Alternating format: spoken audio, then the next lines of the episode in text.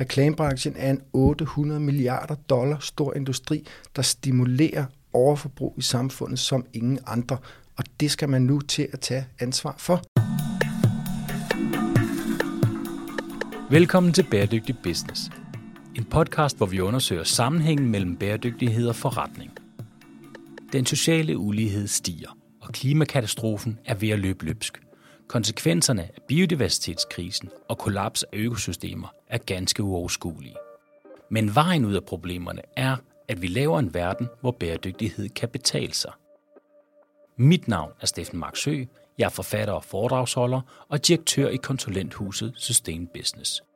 Jeg taler med førende eksperter om, hvordan bæredygtighed kan gøres til god forretning. Mikkel Christian Larsen, velkommen til Bæredygtig Business. Tusind tak. Jeg har jo glædet mig rigtig meget til vores samtale, fordi at de samtaler, vi har haft inden, har jo foregået over en let og skrættende telefonforbindelse. Ja. Og det er jo, øh, vi skal tale om i dag, det er jo noget, jeg synes, der er rigtig interessant, det er jo reklamebranchen, og hvordan er det egentlig, den har, sådan, hvad, er, hvad, hvad sker der der nu? Ja. Ikke mindst set i lyset af, af bæredygtighed. Men lige til at starte med, så, øh, så har du et firma, der hedder Minds and Mountains, og du har en skummel fortid med 25 år i reklamebranchen. Ja.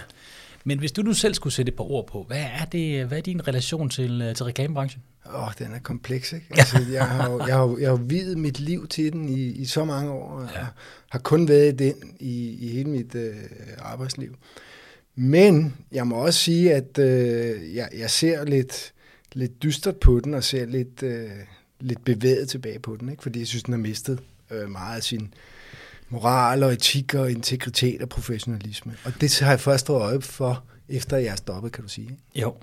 Det er sjovt, for reklamebranchen har jo altid haft sådan et skær af noget... Øh, altså det, det er jo noget, mange folk godt vil være en del af. Oh, ja. Det er jo bare vildt spændende. Oh, ja. Og så er der jo altså Mad Men, når man ser det, så ser det også ud til, at det har været lidt sjovt i, i gamle dage. Oh, men, ja. men stadigvæk så hører man jo historier om, om reklameverdenen i gamle dage, fester, der kunne blive holdt og sådan noget. Altså, der var, der var gang i den, men det var jo også de skarpeste hoveder inden for det kreative felt, og det var altså meget super interessant, spændende branche, altså virkelig, som havde en appel.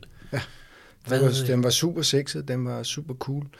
Det var sjovt, der var fester, der var bonusser, øhm, men altså, jeg synes, en af de steder, jeg ligesom kan mærke, øh, og selv mærket, hvordan øh, vinden blæste i en anden retning, det er ude på, på CBS, hvor jeg underviste i mange år. Og hvis jeg for 10-15 år siden spurgte, hvor man gerne ville arbejde, så var reklamebranchen helt oppe i top 3. Ikke? Klar, du skulle klar, være ja. CMO på det ene eller det andet brand, og det var det fede. Ikke? Det er det altså ikke længere. Jeg har faktisk selv drømt om det. Ja, okay. Jeg, jeg synes, der var et eller andet over det ja, ja. der at fortælle historier og, ja. og alle de her ting, men, øh, men øh, kom ned et andet sted hen med mit liv. Det er jeg sådan set glad nok for. Ja. Men uh, fortæl noget mere om det. Hvordan var det i gamle dage? Der var gode fester, og det var, nogle, altså, det var nogle spændende kampagner. Der var også budgetter til tingene. Det var, altså, det var kreative ja. idéer. Jeg synes virkelig, det var et interessant, fascinerende sted at se ud fra. Og, og skal jeg være lidt fræk, så var det også relativt simpelt, ikke? Altså, fordi det var ikke, det var ikke sådan vild kreativitet, øh, der afgjorde, om du fik øh, et positivt afkast på din investering. Altså, helt da jeg startede, der sendte du en fax til øh, TV2, Berlingske, Jyllandsposten øh, og Politiken, og så indrykkede en annonce eller en tv-spot i en to-tre uger, og så, øh, og så, så ringede du til din kunde tre uger efter og spurgte, om det var gået. Det var gået fedt. Og ja. det gør vi igen øh, om et stykke tid. Ikke? Ja, der var også styr på kanalerne, mediekanalerne dengang. Ja, jo. Der var jo ligesom de der aviser, og der var de kanaler, der nogle gange var. Ja. Nå, fortæl, hvad, hvad sker der så mere? Altså, så begynder du lidt at, øh, at se anderledes på reklamebranchen, kan man sige det sådan? Jamen altså, jeg, jeg, jeg, jeg havde et år på den anden side, på, på, på annoncørsiden ude på, på Danske Spil. Øh, og der kunne jeg godt fornemme, at man som annoncør øh, begyndte at få lidt afstand til sine bureauer. Jeg er ikke helt sikker på, at de talte sandheden omkring de effektivitetsmålinger, de kom med. Øh, man synes egentlig selv, at man måske kunne strikke tingene sammen på en bedre måde, øh, og den slags ting. Så jeg var jo også en del af den øh, sådan insourcing-bølge, der har været hos, hos mange annoncører, hvor man i princippet opretter marketingafdelinger og bliver et bureau i sig selv. Øh, men da jeg så kom tilbage på bureau, og fik den fancy titel af Chief Transformation Officer. Og det, det, så lægger man jo ikke mærke til, at man arbejder 50 timer, 60 timer om ugen, fordi ikke, man, man, har en, man har en fed titel. Ikke? Men øh, der blev jeg bedt om at prøve at kigge lidt ud i fremtiden og sige, hvad, hvad, hvad kommer der til at ske? Hvordan er vi øh, levedygtige? Øh, og hvordan er vi også fede om nogle år? Og, og der kunne jeg skulle kun få øje på bæredygtighedsagendaen. Mange andre trends, men sådan mikrotrends, mm. altså den helt alt overskyggende, der kommer til at ramme, det er bæredygtighedsagendaen. Og hvornår ser du det? Hvad årstal er vi? Ja, der er vi i 19. Det er ikke mange, der så det allerede dengang. Nej, men sagen var... Vi var nogen. Ja, ja. Altså, jeg var, jeg var også øh, bagud på point, så jeg synes, jeg skulle op til speed. Og jeg var dristig nok til faktisk at læse øh, 2018 IPCC-rapporten, og står jo tilbage med et kæmpe chok. FN's klimapanel, ja, IPCC, ja. ja. Som alle, der, der sætter sig ned og læser den, vil gøre. Jeg er jo ikke specielt øh, mere etisk eller moralsk end andre, tværtimod sikkert. Men, Men det er om, faktisk en rigtig god pointe, at almindelige mennesker kan godt læse de her rapporter. Altså, så komplekst er det altså nej, heller ikke. Nej, det er det ikke. Det er mere et spørgsmål, om man sidder sådan og gør det, ja. og det er sgu ikke rar læsning. Nej, det er det ikke. Og det er klart, så får man sit wake-up call og siger, okay, øh, når man samtidig så bliver far for anden gang, og, og alt det der hamler sammen, siger, okay, hvad, hvad skal der ske nu? Ikke? Hvordan kan jeg øh, blive en del af løsningen frem for, frem for problemet? Og så er det jo at sætte det på agendaen øh, og sige, hvad er det for en rolle i samfundet, som, som reklame og marketing skal, skal spille? Det er jo samtidig med, at, at der i forbindelse med digitalisering er kommet en ekstrem reklamelede øh, i befolkningen. Ikke? Du får lidt afhængig af, hvem du er, sådan 2-3.000 reklamebudskaber dagligt smidt i hovedet. Det er også sindssygt. Ja, det er sindssygt, og det er meget let øh, at få af dem, som du stopper op ved, at du synes er relevant. Ikke? Jo, men, men det må vel begynde at stille ekstra mange krav til kvaliteten af de reklamefolk, der sidder derude og arbejder. Altså, jeg, jeg, altså, jeg var i øh, biografen her for ikke lang tid siden. Det er egentlig ikke noget, jeg gør super tit. Og så var der lige en håndfuld reklamer derinde. Ved du hvad, jeg, jeg synes, det var rigtig ærgerligt at sidde og se på. Mm. Jeg synes, det var meget store virksomheder, der, der sat sådan nogle trælse fake glansbilleder op om et liv, der slet ikke vedrørte mig. Mm. Altså det, og det var ikke fordi, jeg ikke var publikum. Det var også nogle relativt brede reklamer, hvor jeg også mm. godt kunne have været ja. potentielt målgruppe. Altså, en, jeg synes, det var kedeligt. Jeg synes, det var træls. Jeg kan da huske i gamle dage, der var det jo sådan noget med, at man skulle gætte reklamen, når man gik i biografen. Ja. Og hvis man ikke kunne gætte, hvad for en reklame der kom, så skulle man spise biografbilletten. Havde man også det, der hvor du voksede op? Eller? Ja, ja. Du kom jo i rigtig god tid med din popcorn, fordi det var en del af oplevelsen. Ja. Det var skide sjovt. Og, og da TV2 kom frem, og der var reklamer, ja. det var sgu, der skulle yes. du se reklamerne. Så, så i forbindelse med digitalisering er vi simpelthen bare blevet drevet rovdrift på, på forbrugerne, og vi er jo ikke borgere længere, nu er vi jo blevet forbrugere. Ikke? Ja. Øh, og, og, og den reklameeditation er simpelthen øh, steget markant i takt med den. Øh, Mindshare, som jeg arbejder hos, laver årligt en meget konsistent reklameanalyse, hvor de spørger befolkningen, hvor meget opmærksomhed man tillægger reklamer, og hvor meget irritation, og den afstand har aldrig været større. Øh, det, det er klart. Altså, du får simpelthen for meget irrelevant øh, smidt i hovedet, mm. samtidig med, at byråerne render rundt og råber omkring personalisering og, målrettet øh, kommunikation og den slags ting. Og det er jo alt andet øh, end det, der er tilfældet. Ja, men det har vel også noget at gøre med, at der er en lang række kunder derude, som ikke vil betale ret meget. Og så handler det simpelthen bare om, at jamen altså, hvis du ikke vil lave noget kvalitetscontent, så må du bombardere dem med ekstra meget ja. af noget lortekontent. Ja. Og så må du håbe på, at det hænger fast. Ja. Og der jo der var desværre nok et eller andet, der tyder på, at det kan virke i, i nogle situationer, men, men den store lede tager jo nok skade af det, ikke? Ja, det gør Den enkelte og, kampagne kan måske trives, men... Ja, og så er der jo også kommet så mange data øh, smidt ind i hele evalueringssetupet omkring reklameeffektivitet. Og de data er jo taknemmelige, for dem kan du skrue på på en sådan måde, at det ser ud som om, at det virker. Det er Måske klart. lidt bedre, end det egentlig gør. Ja. Øh, og, og, og så er vi inde i sådan en dødspiral, hvor vi bare bliver ved med at gøre noget, der i princippet er mindre og mindre effektivt. Ja, og det er jo klart, når man sidder derude, så altså, der er nok mange, der har stillet et spørgsmålstegn ved, jamen altså, i gamle dage kunne jeg forestille mig, det var nemmere, fordi der kunne man forholde sig til noget med nogle seere, man vidste ligesom, hvor mange der var, og de sad og kiggede ind i den kasse der nu, men altså, hvor meget er det lige, man ser en busreklame kombineret med nogle andre reklamer og den slags ting. Det er jo en videnskab i sig selv, ikke noget, jeg ved synderligt meget om. Men hvad sker der omkring det her med dit moralske kompas, hvor det er, at, at du begynder at få nogle flere børn, du begynder at tænke lidt omkring reklamebranchen. Hvad er det så, du begynder at tænke om det? Altså, det er jo som om, der sker et eller andet skift for dig. Ja, det, det tror jeg, der gør. Eller det, det er helt tydeligt, der gør. Og, og tænker, det jeg synes er ærgerligt, det er jo, at i princippet er marketing og har jo været med til at skabe sådan, hvad kan man sige, forbrugssamfundet, mm. og skabe sådan de adfærd, de holdninger, som der er ude i, for, i, i befolkningen. hvor det gode liv har været lige med sådan et, et forbrugsliv, ikke? Et materialistisk liv, hvor du danser op og ned af strøget med indkøbsposer, og så ser det fedt ud, og du har en cola. Der har jo været en, en, økonomisk, uh, inter, yes. en økonomisk deal. Der ja, har været nogen, ja. der skulle af med et produkt. Så handlede det om at få det til at se så fedt ud som overhovedet muligt, ja. du havde det her produkt. Ja. Det var virkelig også oparbejdet ekstra meget forbrug. Absolut, ikke? Altså hvis du snakker med dine bedsteforældre om, hvad, hvad de havde, øh, for en 50-60 år siden. Ikke? det, det, det, det er nok noget mindre, end, end, end, man, har, end man har i dag. De har til gengæld smøg, smøg reklamer. Det ja, er det, det, er det har vi ikke længere. Ja. Men altså, da jeg skulle ligesom sige, okay, hvad, hvad, hvad sker der så? Så kiggede jeg også lidt ud over Danmarks grænser, og øh, COP26 i Glasgow satte en meget kraftig bevægelse og opmærksomhed på reklamebranchen i UK. Og der blev jeg meget inspireret omkring nogle af de ting, som blev iværksat i forbindelse med COP26. Og der var en lang række bureauer, som siger, hvordan kan vi mm, være med til at stimulere et nyt samfund.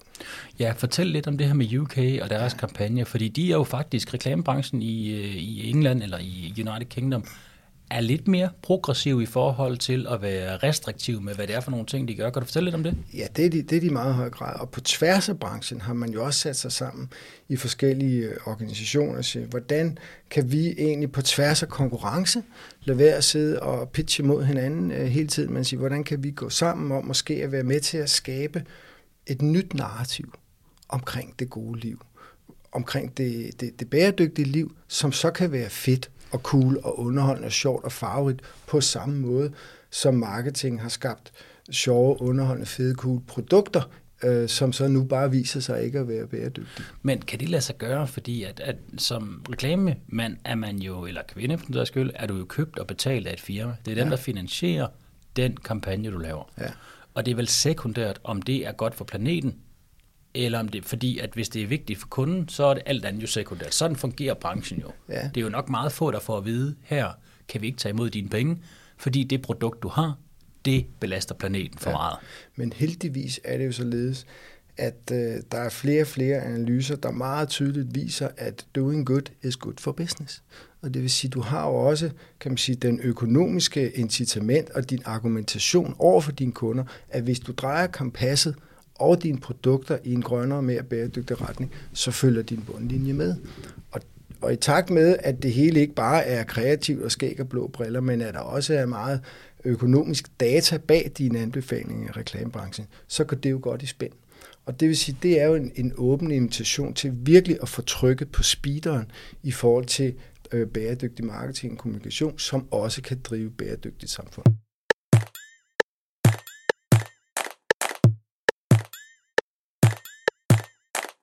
Men er udfordringen her ikke, at reklamebranchen har altid været en branche, som har levet af at pushe nogle produkter ud, og det har sådan set været fint, for vi levede i et forbrugssamfund. Vi kom ud af, af fattig 80'erne, der skulle nogle knald over økonomien, og, og vi talte rigtig meget om at vækste.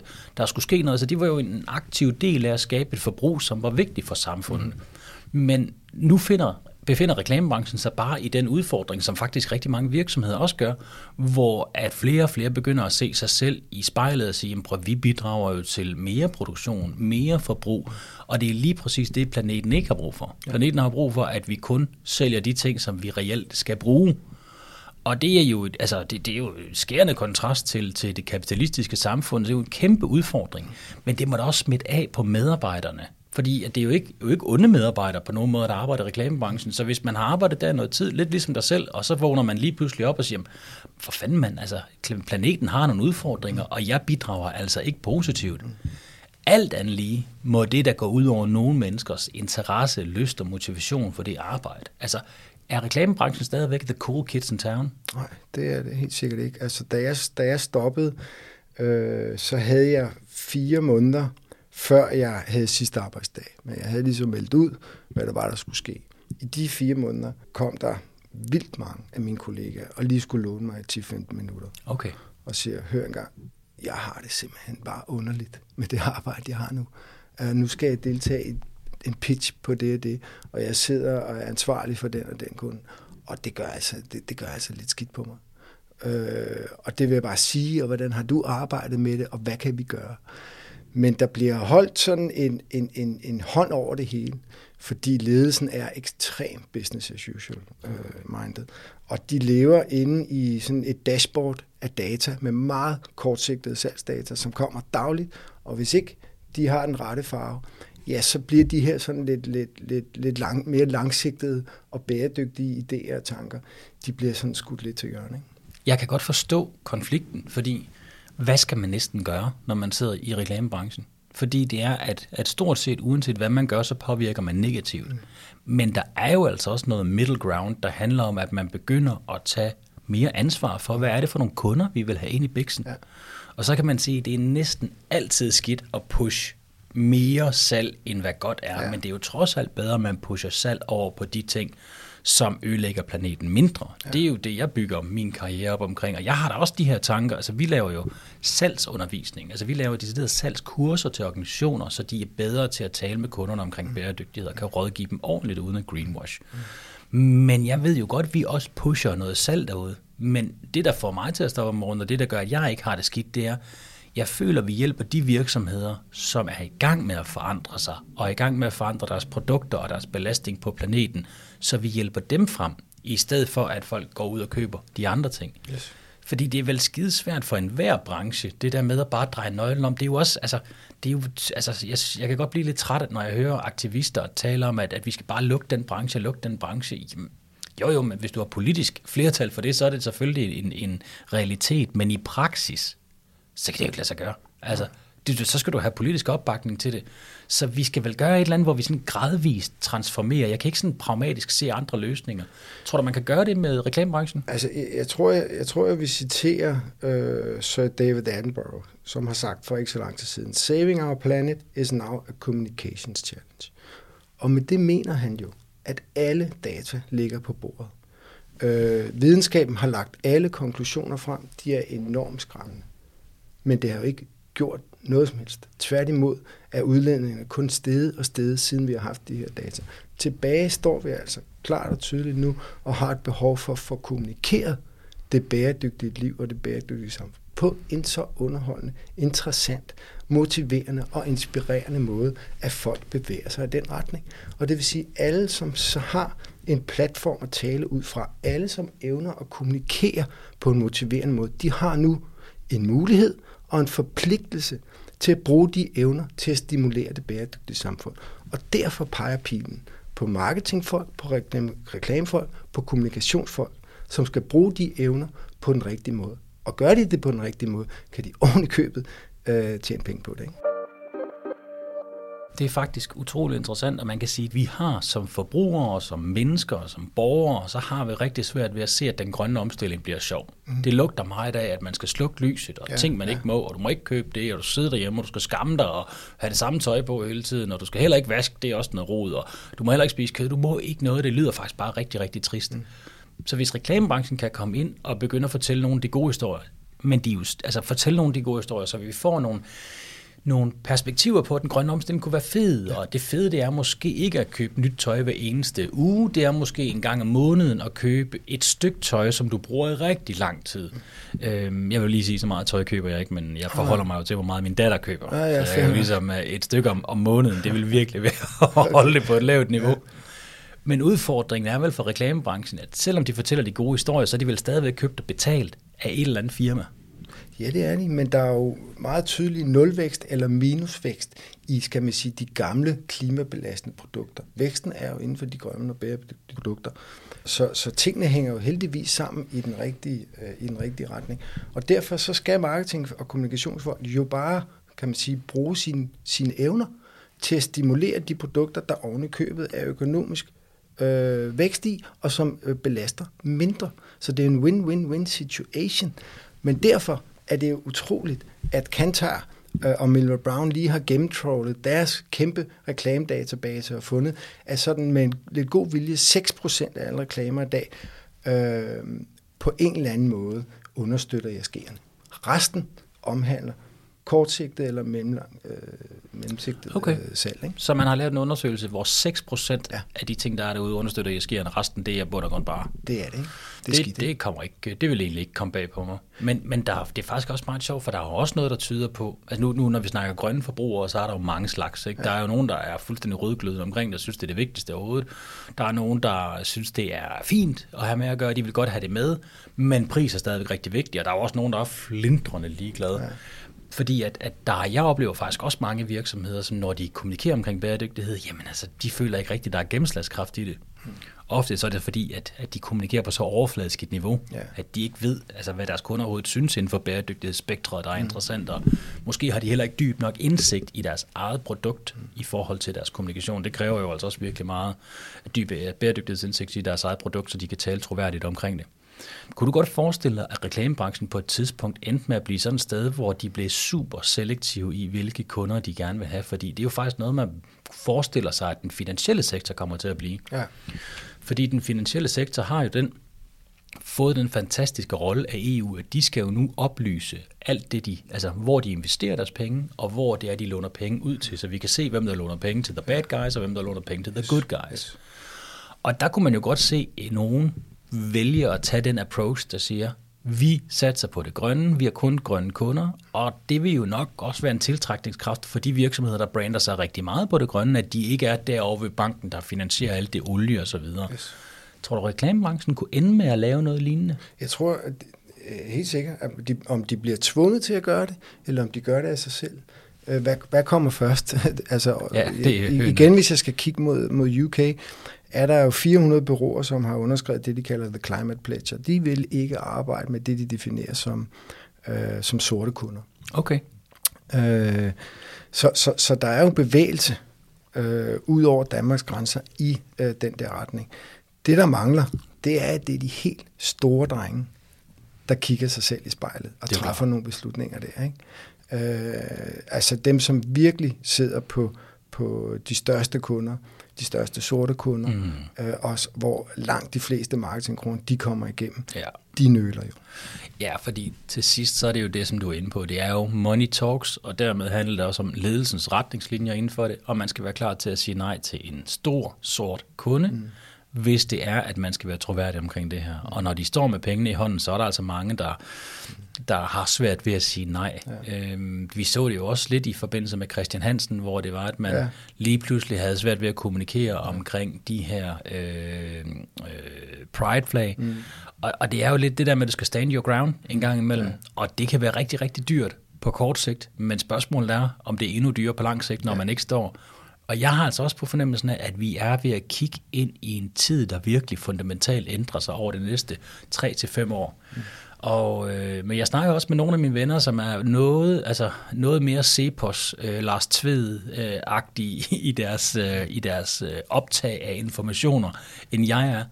Og de er jo sådan, altså, det fikser sig det hele, det skal nok gå, der sker ikke noget, og altså, det her, det glider ud, og når jeg sådan taler med dem, lyder det på dem, som om de tænker, der er 25, 30, 50 år, før det bliver sådan nogle rigtig store problemer.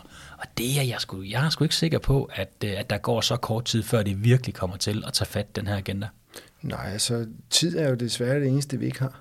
Altså, Ja. det er jo den, der er løbet fra øh, øh, Paris-aftalen, den er jo død for længst. Altså, det, det, altså vi, det kommer til at gøre rigtig ondt, det her. Og det kan jo så være, at det er det wake-up call, der så skal til. Ja. Det er bare ærgerligt, at vi, vi skal vente på det. Ja. Min far er jo alkoholiker, og i den forbindelse, jeg har faktisk også tidligere selv arbejdet med misbrugsbehandling, dengang jeg arbejdede på, på opholdssted for mange år siden. Og det, der jo bare er så sjovt med mennesker, det er, at hvis de skal lave om i noget, der virke, altså de virkelig er glade for, for eksempelvis afhængighed, der er jo nogen, der er afhængighed, er jo glade for nok en dårlig formulering, men det her, som de virkelig er trætte af at slippe, så nogle gange, så skal man bare ramme bunden fuldstændig. Ja, ja, ja. Og det er jo frygteligt trist og destruktiv adfærd, vi mennesker har, men det kan jo godt være, at vi som mankind bliver nødt til virkelig at se, at det her det er noget lort. Og den øh, teori abonnerer jeg også på. Jeg tror også, vi skal se, at det her det kommer til at gå ret galt, før man siger, okay, nu laver vi om, fordi de ting, man reelt skal lave om i samfundet, er ret omfattende. Altså vi snakker jo om, enten skal reklameindustrien selv sanktionere sig selv, eller så skal de sanktioneres af noget lovgivning ja, udefra. Ja, ja. Og det er jo bare reklamebranchen. Der er jo tusind andre brancher. Fast fashion, olieindustrien, mm. med alle de omkostninger, der har, hvis vi ikke har olie til at holde det hele kørende. Altså, det er jo kæmpe store forandringer. Og øh, det kan godt være, at vi lige skal ned og have et ordentligt hak, øh, før det er, at vi kommer til at lave om i det.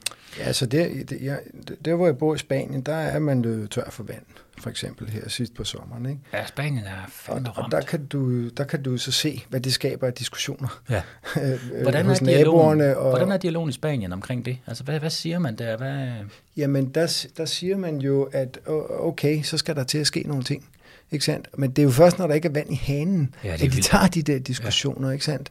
Øh, og, og, og nu har jeg lige sat solceller på, på hele mit øh, hotel dernede, og jeg har skiftet øh, oliefyret til noget, der hedder aerotermia, så, så, så, og vandet, det er regnvand, eller det er bjergvand, altså så, så hele mm. øh, vores, vores hotel der kører mm, så bæredygtigt, som jeg overhovedet kan. Og jeg fatter jo ikke, at de ikke alle sammen, med alle de soltimer, der er dernede, med alt det vand, der er på bjergene, Jamen, hvor jeg bor det. i Pyreneerne, ikke har gjort ja. det der for 20-30 år siden.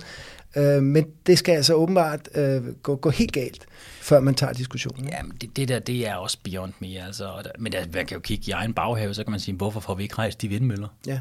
Altså, ja. Det, det, og det er skægt, nu sad jeg lige og lyttede en, en podcast omkring Elon Musk, der er kommet en ny bog omkring ham, og, og det skal man ikke fordybe sig i nu, men han er jo en spændende, øh, tosset fyr. Men det man kan sige omkring, hvorfor var det Elon Musk kunne lykkes med at lave Tesla til så imponerende stor en forretning, der har jo gjort rigtig meget for elbilsmarkedet, som man har tjent rigtig mange penge på, det er jo fordi, han har kombinationen af handlekraft, økonomi og risikovillighed. Mm. Og der må man bare sige, at vi i Danmark har politisk set masser af økonomi, men vi har ingen handlekraft, og vi har ingen risikovillighed. Man kunne i Danmark, så nemt som ingenting, vi ejer vel og mærket halvdelen af Ørsted, begynde at hamre de vindmøller op over det hele på land, få lavet nogle aftaler, sådan så folk de brokker sig, de får et cut i deres reklame, mm-hmm. eller røv i deres øh, regning for mm-hmm. strøm, så de også har et incitament for, at de der vindmøller, de bliver banket op. Ja. Altså, vi kunne være det der forgangsland, mm. men vi nøler, og det betyder jo rent faktisk nu, at, at med stor risiko, så ender vi med at tabe hele lortet til USA, fordi de har implementeret den her, eller fordi de har vedtaget den her Inflation Reduction Act, som jo handler om 2.500 milliarder, de investerer i den grønne omstilling, så arbejdskraft og de store ordre, det bliver suget ud, samtidig med olieindustrien, de dropper priserne, sådan så Ørsted og Vestas, de er jo fandme nærmest ved at gå konkurs lige nu. Mm. Det er jo fordi, vi ikke handler på tingene. Ja. Og der er det jo tilbage til det her med, hvor langt skal man ned og ramme bunden, før det er, at vi som et demokratisk samfund kommer i gang med at gøre noget ved de her ting. Ja, og så er det jo også kombineret med, at der er en selvforståelse af, at vi er et grønt forgangsland. Ja, altså det har det Dan Jørgensen og andre verdensmester i klimaspænd jo været dygtige til at fortælle os. Ja, det må man sige. Øh, altså meget kan man beskylde Dan for, men det, det er de vindmøller der, dem har vi virkelig været gode ja, til at, at brand som absolut. noget, der har løst alle verdens problemer. Ja, og, jeg bliver, og i Spanien bliver der også klappet på skulderen, når de finder ud af, at jeg er dansker. For, og vi snakker om bæredygtighed, fordi de tænker, hold da op. Hold og der kan, der kan vi lære noget. Men så må jeg jo fortælle lidt omkring, øh, sandheden om, om hvordan øh, den enkelte danskers CO2-forbrug øh, er, og den slags ting. Og så er der jo en anden sandhed. Øh, og det er jo ikke særlig sjovt, at jeg skal rundt og prædike det. Det havde da været sjovt, hvis jeg kunne prædike noget andet. Ja, det for fanden det er utrolig sjovt, at den der historie, den er kommet så langt ud. Når vi, øh, vi kommer forskellige veje, det er simpelthen så interessant, at vi skal også tilbage til hotellet dernede, for det skal vi høre noget mere om. Men det kan godt være, at der er nogen, der sidder derude og tænker, at reklamebranchen, jamen, hvad, hvad er det egentlig, man skal måle på? Fordi ja. det er jo klart, at når man går ind og måler på ens belastning ja. i en virksomhed, så går du ind og måler på dit, typisk dit scope 1, hvis det er klima, vi snakker om, og det er jo typisk, hvor mange biler du har, der kører rundt, og så har du scope 2, som er typisk din, altså varme og el i, til at varme dine lokaler op. Og det er de der meget, altså det er jo klart, at reklamebranchen vil nogen jo nok tænke, jamen det er vel der, deres belastning ligger, mm. fordi det er her, man har en udfordring i forhold til, at man har store lokaler, og der er nogen, der kører rundt. Men reelt, så er deres belastning jo det, man kalder advertised emissions. Mm-hmm. Kan du prøve at fortælle lidt omkring det begreb? Jo, altså det, som reklamebranchens kernefunktion i samfundet jo egentlig er, det er at stimulere noget forbrug øh, ude i befolkningen. Og lige nu har man utrolig travlt i reklamebranchen med at sige, at vi er med på den grønne bølge ved at prøve at kigge på um, CO2-belastning af det, vi render rundt og laver. Det vil sige, drive vores kontor og vores virksomhed. Ja, og, og hvor det meget, føler ikke en skid. Ikke en skid. Og derfor også i forbindelse med COP26 UK, var der en organisation på tværs af en lang række bureaufolk og, og bureauer i England, som satte sig ned og siger, hør engang, hvad er CO2-udledningen egentlig af de reklamer? Helt faktuelt. Øh, og det kalder de advertised emission. Og beregningen er relativt simpel, for den tager udgangspunkt i de ROI beregninger, som branchen har brugt i mange år på at retfærdiggøre sin eksistens. Så du ser simpelthen bare, hvad er opløftet i salget, genereret direkte af reklamer, og hvad er CO2-udledningen af de direkte produkter, der bliver solgt der. Og derfor står du tilbage med tallet advertised emissions. I UK var tallet, at 28 procent af samtlige UK-borgere CO2-aftryk kommer direkte genereret via reklamer. Så det er 28 procent ja. af CO2-udledningen i UK ja.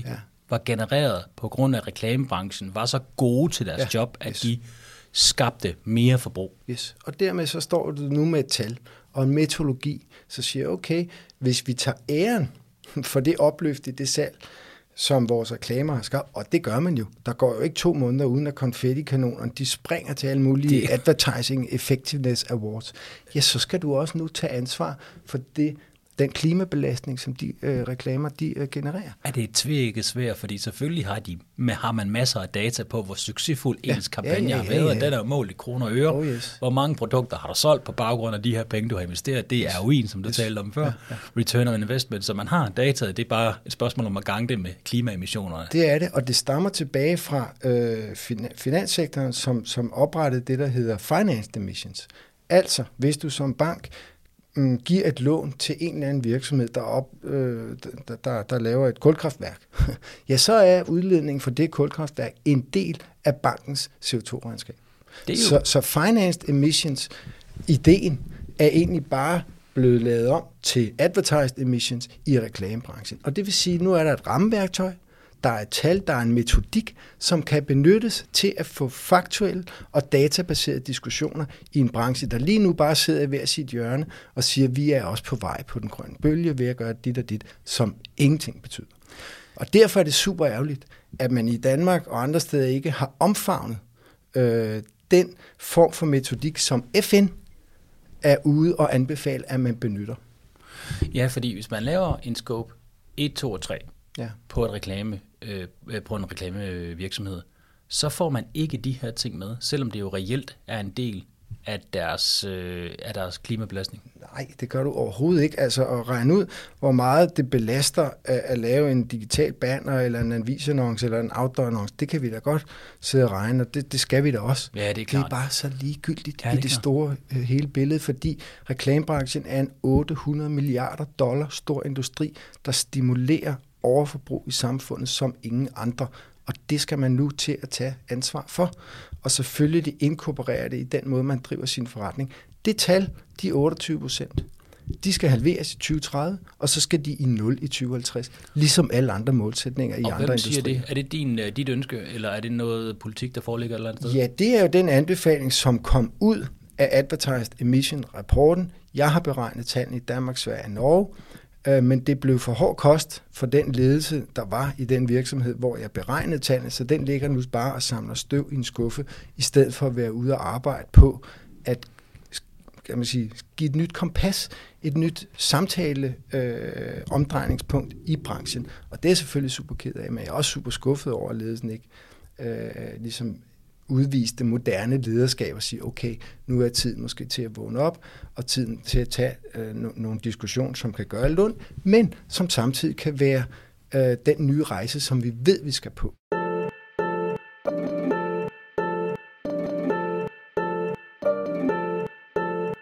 Det er jo det der, der er så utrolig interessant, og til syvende og sidst, så, øh, så handler det jo om mod. Det er ja. jo en af de gode gamle dyder. Ja. Det handler om mod, og det handler selvfølgelig også om, om at øh, undgå nogle af dødssynderne, som eksempelvis grådighed. Men, men, men altså jeg vil også sige, hvis jeg fik en rapport, der viste, at jeg skulle halvere min forretning, fordi det vil jeg jo potentielt skulle, i takt med, at det er, at min belastning, den stiger i takt med, at mine kunder er tilfreds, og jeg skovler deres produkter over, bare eller over disken. Altså, så kan jeg godt forstå, at man ryster på hånden, men jeg må bare give dig ret i, at det her, det handler jo også om, hvornår er det, man tror, at det her det breaker? For på et eller andet tidspunkt breaker det. På et eller andet tidspunkt, så bliver det tydeligt for alle, at reklamebranchen faktisk spiller en gigantisk rolle i det her. Og der er det jo den virksomhed, der har taget sig sammen tidligt nok til at omstille sig, begynde at gøre nogle tanker, komme med nogle konkrete idéer, noget praksis, erfaring, for hvordan man reelt kunne løse det. Ja. Fordi vi ved jo alle sammen godt, man kan jo ikke bare dræbe reklamebranchen fra den ene dag til den anden. Nej. Øhm, men så, så hvordan kommer det her til at forløbe? Jeg tror, du bliver presset fra så mange lederkanter. Ja. Der kommer noget intern medarbejderaktivisme, som, som simpelthen ikke vil arbejde de her steder, hvis ikke der er en god grøn agenda. Der kommer, øh, og det ser jeg jo løbende også, nogle, nogle pitches fra nogle, nogle virksomheder, som godt vil have nogle bureauer, som potentielt arbejder for dem, men der står jo meget tydeligt, hvad er jeres grønne agenda? Mm. Hvad er jeres målsætninger? Hvordan beregner I på tingene? Mm. Så de bliver jo presset fra medarbejdere, fra øh, annoncører, lovgivningsmæssigt kommer der sikkert også noget efter dem. Øh, så, så de kan jo lige så godt begynde på den rejse, de skal på, øh, frem for at sidde og nøde, ud af sådan en misforstået frygt for at genere nogle af deres kunder ved at sige, hey, vi har altså lidt problem med at tage den der brief med det der produkt. Fordi de vil jo netop gerne udfordre os. Det er jo det, der er så underligt, at, at øh, branchen, som ellers bryster sig af at være utrolig fremadsynet og have styr på trends og tendenser ude i samfundet, ikke sandt? Det er det, man skal have, ikke sandt? Ja. At de ikke kan se, at de virkelig er blevet efterladt på perron med det her tog, der er kørt. Ikke? Jeg tror, at den, der kommer til at ramme hårdest, det bliver på medarbejdersiden. Ja. Fordi altså, det kan også godt være, at jeg efterhånden er blevet så fantasiløs. Altså, nu er jeg jo også blevet uh, krydset 40, 40 års alderen, og så, mm. så går det jo ned ad bakken med, uh, med, med, med, din, med, med hjernecellerne. Men jeg har svært ved at se, at der kommer noget lovgivning, der kommer til at stanse det her i ordentlig tid. Men jeg tror, du har meget ret i, at det her det kommer til at ramme medarbejderne i reklamebranchen. Fordi når først det er, at, at den, sådan den generelle øh, offentlighed begynder at forstå, hvor stor en rolle reklamebranchen spiller i forhold til det her, så kommer det jo til at gå på samme måde som i olieindustrien, som i fast fashion, som i rigtig mange af de udskilte brancher, som vi alle sammen godt kender. Og det er jo, altså, der er altså folk, der er også folk i den finansielle sektor i forbindelse med hvidvaskskandalen, mm. som jo mm. nok også har kigget lidt mere ned på fødderne, når de bliver spurgt om, hvor arbejder du hen? Ikke helt den samme stolthed. Mm. Og det er jo noget af det, der virkelig går ondt på virksomheder, når medarbejderne begynder at miste respekt for, hvad virksomheden står for, fordi det sætter sig i arbejdsindsatsen, og det sætter sig altså også i, hvor det er, at man søger sit næste job. Og lige nu er mangel på arbejdskraft jo en kæmpe udfordring. Absolut, og det det, som der bliver sat en tyk øh, streg under, øh, fra alle mulige konsulenthuse, det er jo, at den måde, som din bæredygtige agenda kommer tilbage på, det er jo blandt andet medarbejdermotivation, øget produktivitet, evnen til at rekruttere de allerbedste medarbejdere, få subsidier fra regeringen, øh, til toplinjevækst til at tiltrække nye former for segmenter og kundegrupper, Øh, hvis din egen produktion går i en grønnere eller mere cirkulær retning, så sparer du penge. Altså, der er så mange parametre, hvor at den bæredygtige investering øh, og, og energi kommer positivt tilbage. Det er bare ikke indlejret i den måde, man beregner sin økonomi i reklamebranchen på. Så de har simpelthen en total og aldeles outdated lommeregner, som de sidder og kigger på, hvor effektive og dygtige de er. Og den skal skiftes ud. Øh, for ellers så sidder de bare og kører videre i, i sådan en dødspiral øh, og business as usual, hvor, hvor er toget er kørt forbi. Ikke? Og man kan sige, at øh, hvis man ikke kan måle det, jamen så findes det ikke. What gets measured gets done, exactly. som man siger. Exactly. Og det er jo bare ikke løgn, slet ikke når vi snakker om sådan noget flygtigt noget som bæredygtighed, fordi ja. hvad fanden er det rigtige at gøre? Nord, syd, øst og vest, det kan være så svært at vurdere, ja. medmindre man har nogle tal. Ja. Super, super spændende.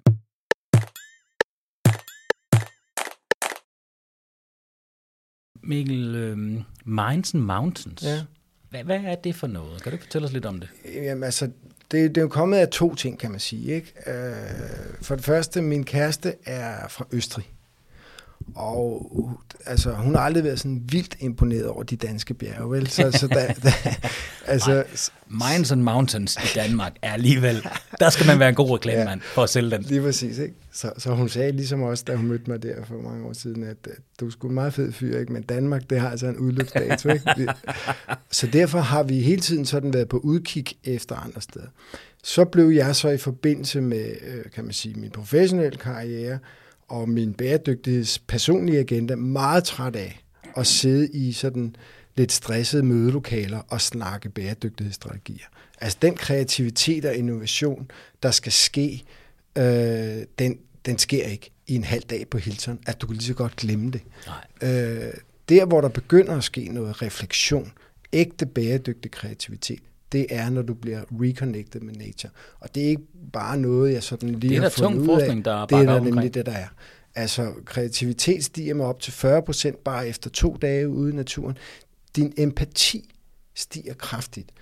Øh, ligeledes bare, at du kigger ud af vinduet på noget, der er grønt. Altså, og hvis der er noget, der er brug for lige nu, så er det kreativ empati Ja, for at ja. få drejet samfundet øh, i, i den retning, som, skulle- som videnskaben ligesom peger på. Ikke? Ja, og man skulle da tro, ham Trump, han havde jo været, øh, fået noget empati af alle de mange timer, han brugte på at spille golf. Ja, det, Det, det, det kan, man godt sige. være, at der er nogen, der er lost course i det her det, det, det, det tror jeg ikke.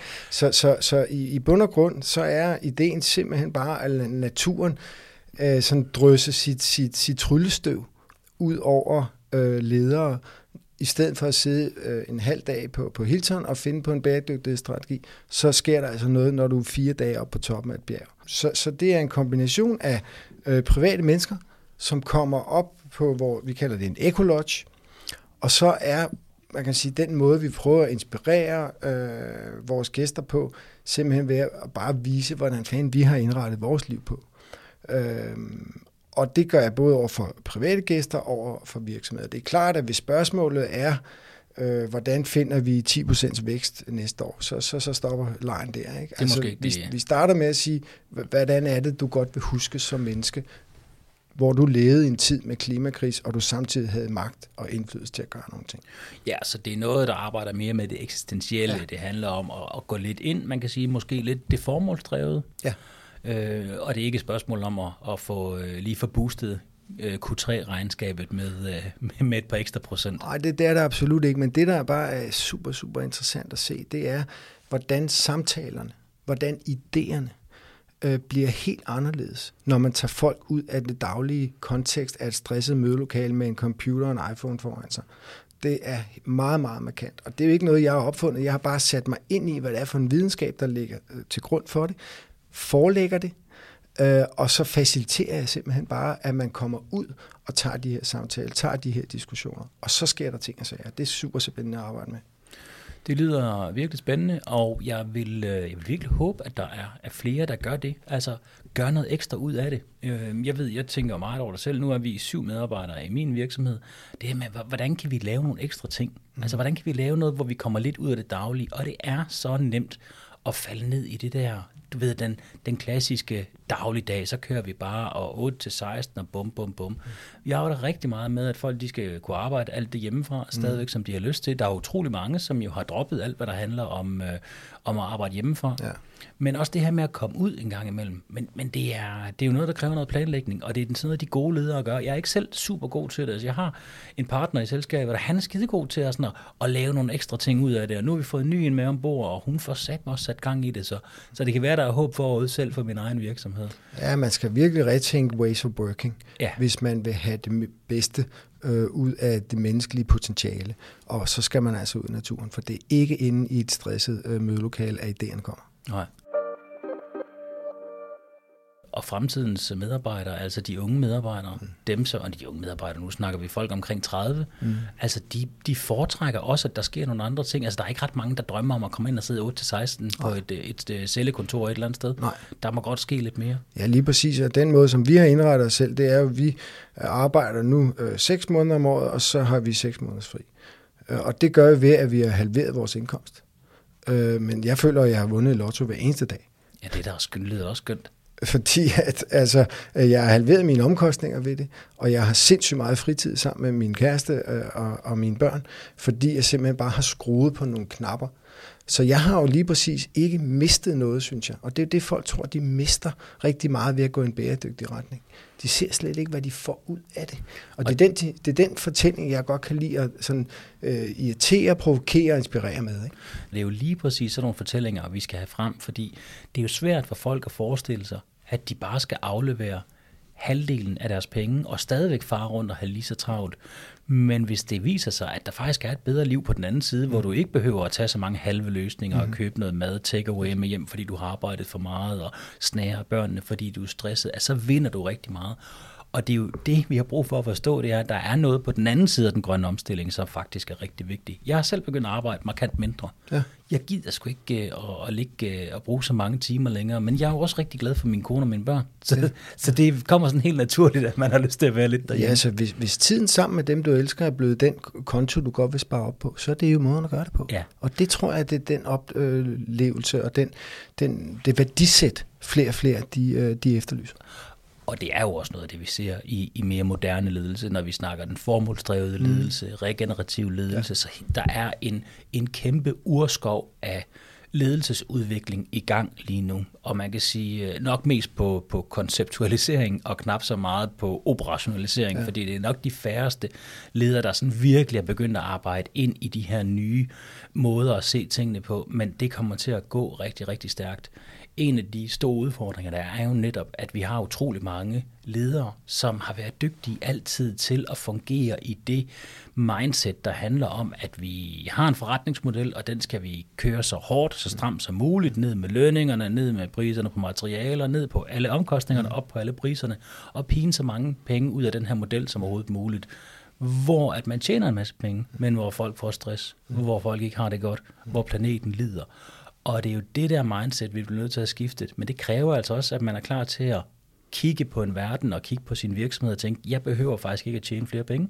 Nu handler det om at tjene penge på en måde, hvor jeg belaster mindre og gør mindre skade, måske endda gør folk mere glade. Ja.